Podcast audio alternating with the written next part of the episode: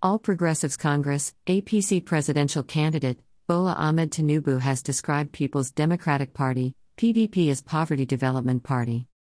Bola Ahmed Tinubu made the description on Wednesday during his inaugural speech as the APC presidential flagbearer shortly after the just-concluded APC presidential primary election that saw him victorious far above all other presidential aspirants in the party. According to Tinubu, PDP wasted 16 years the party was in government and failed to bring development to the country, Nigeria. Tinubu said if he eventually emerged as the president of Nigeria, he would make PDP to become a forgotten party in the country as he urged all Nigerians to vote for him as a way of making the PDP leave the way for development to take place in the country. Full speech of Tinubu at the inauguration ceremony is embedded as published by Punch newspaper below. Greater than view this post on Instagram. Greater than a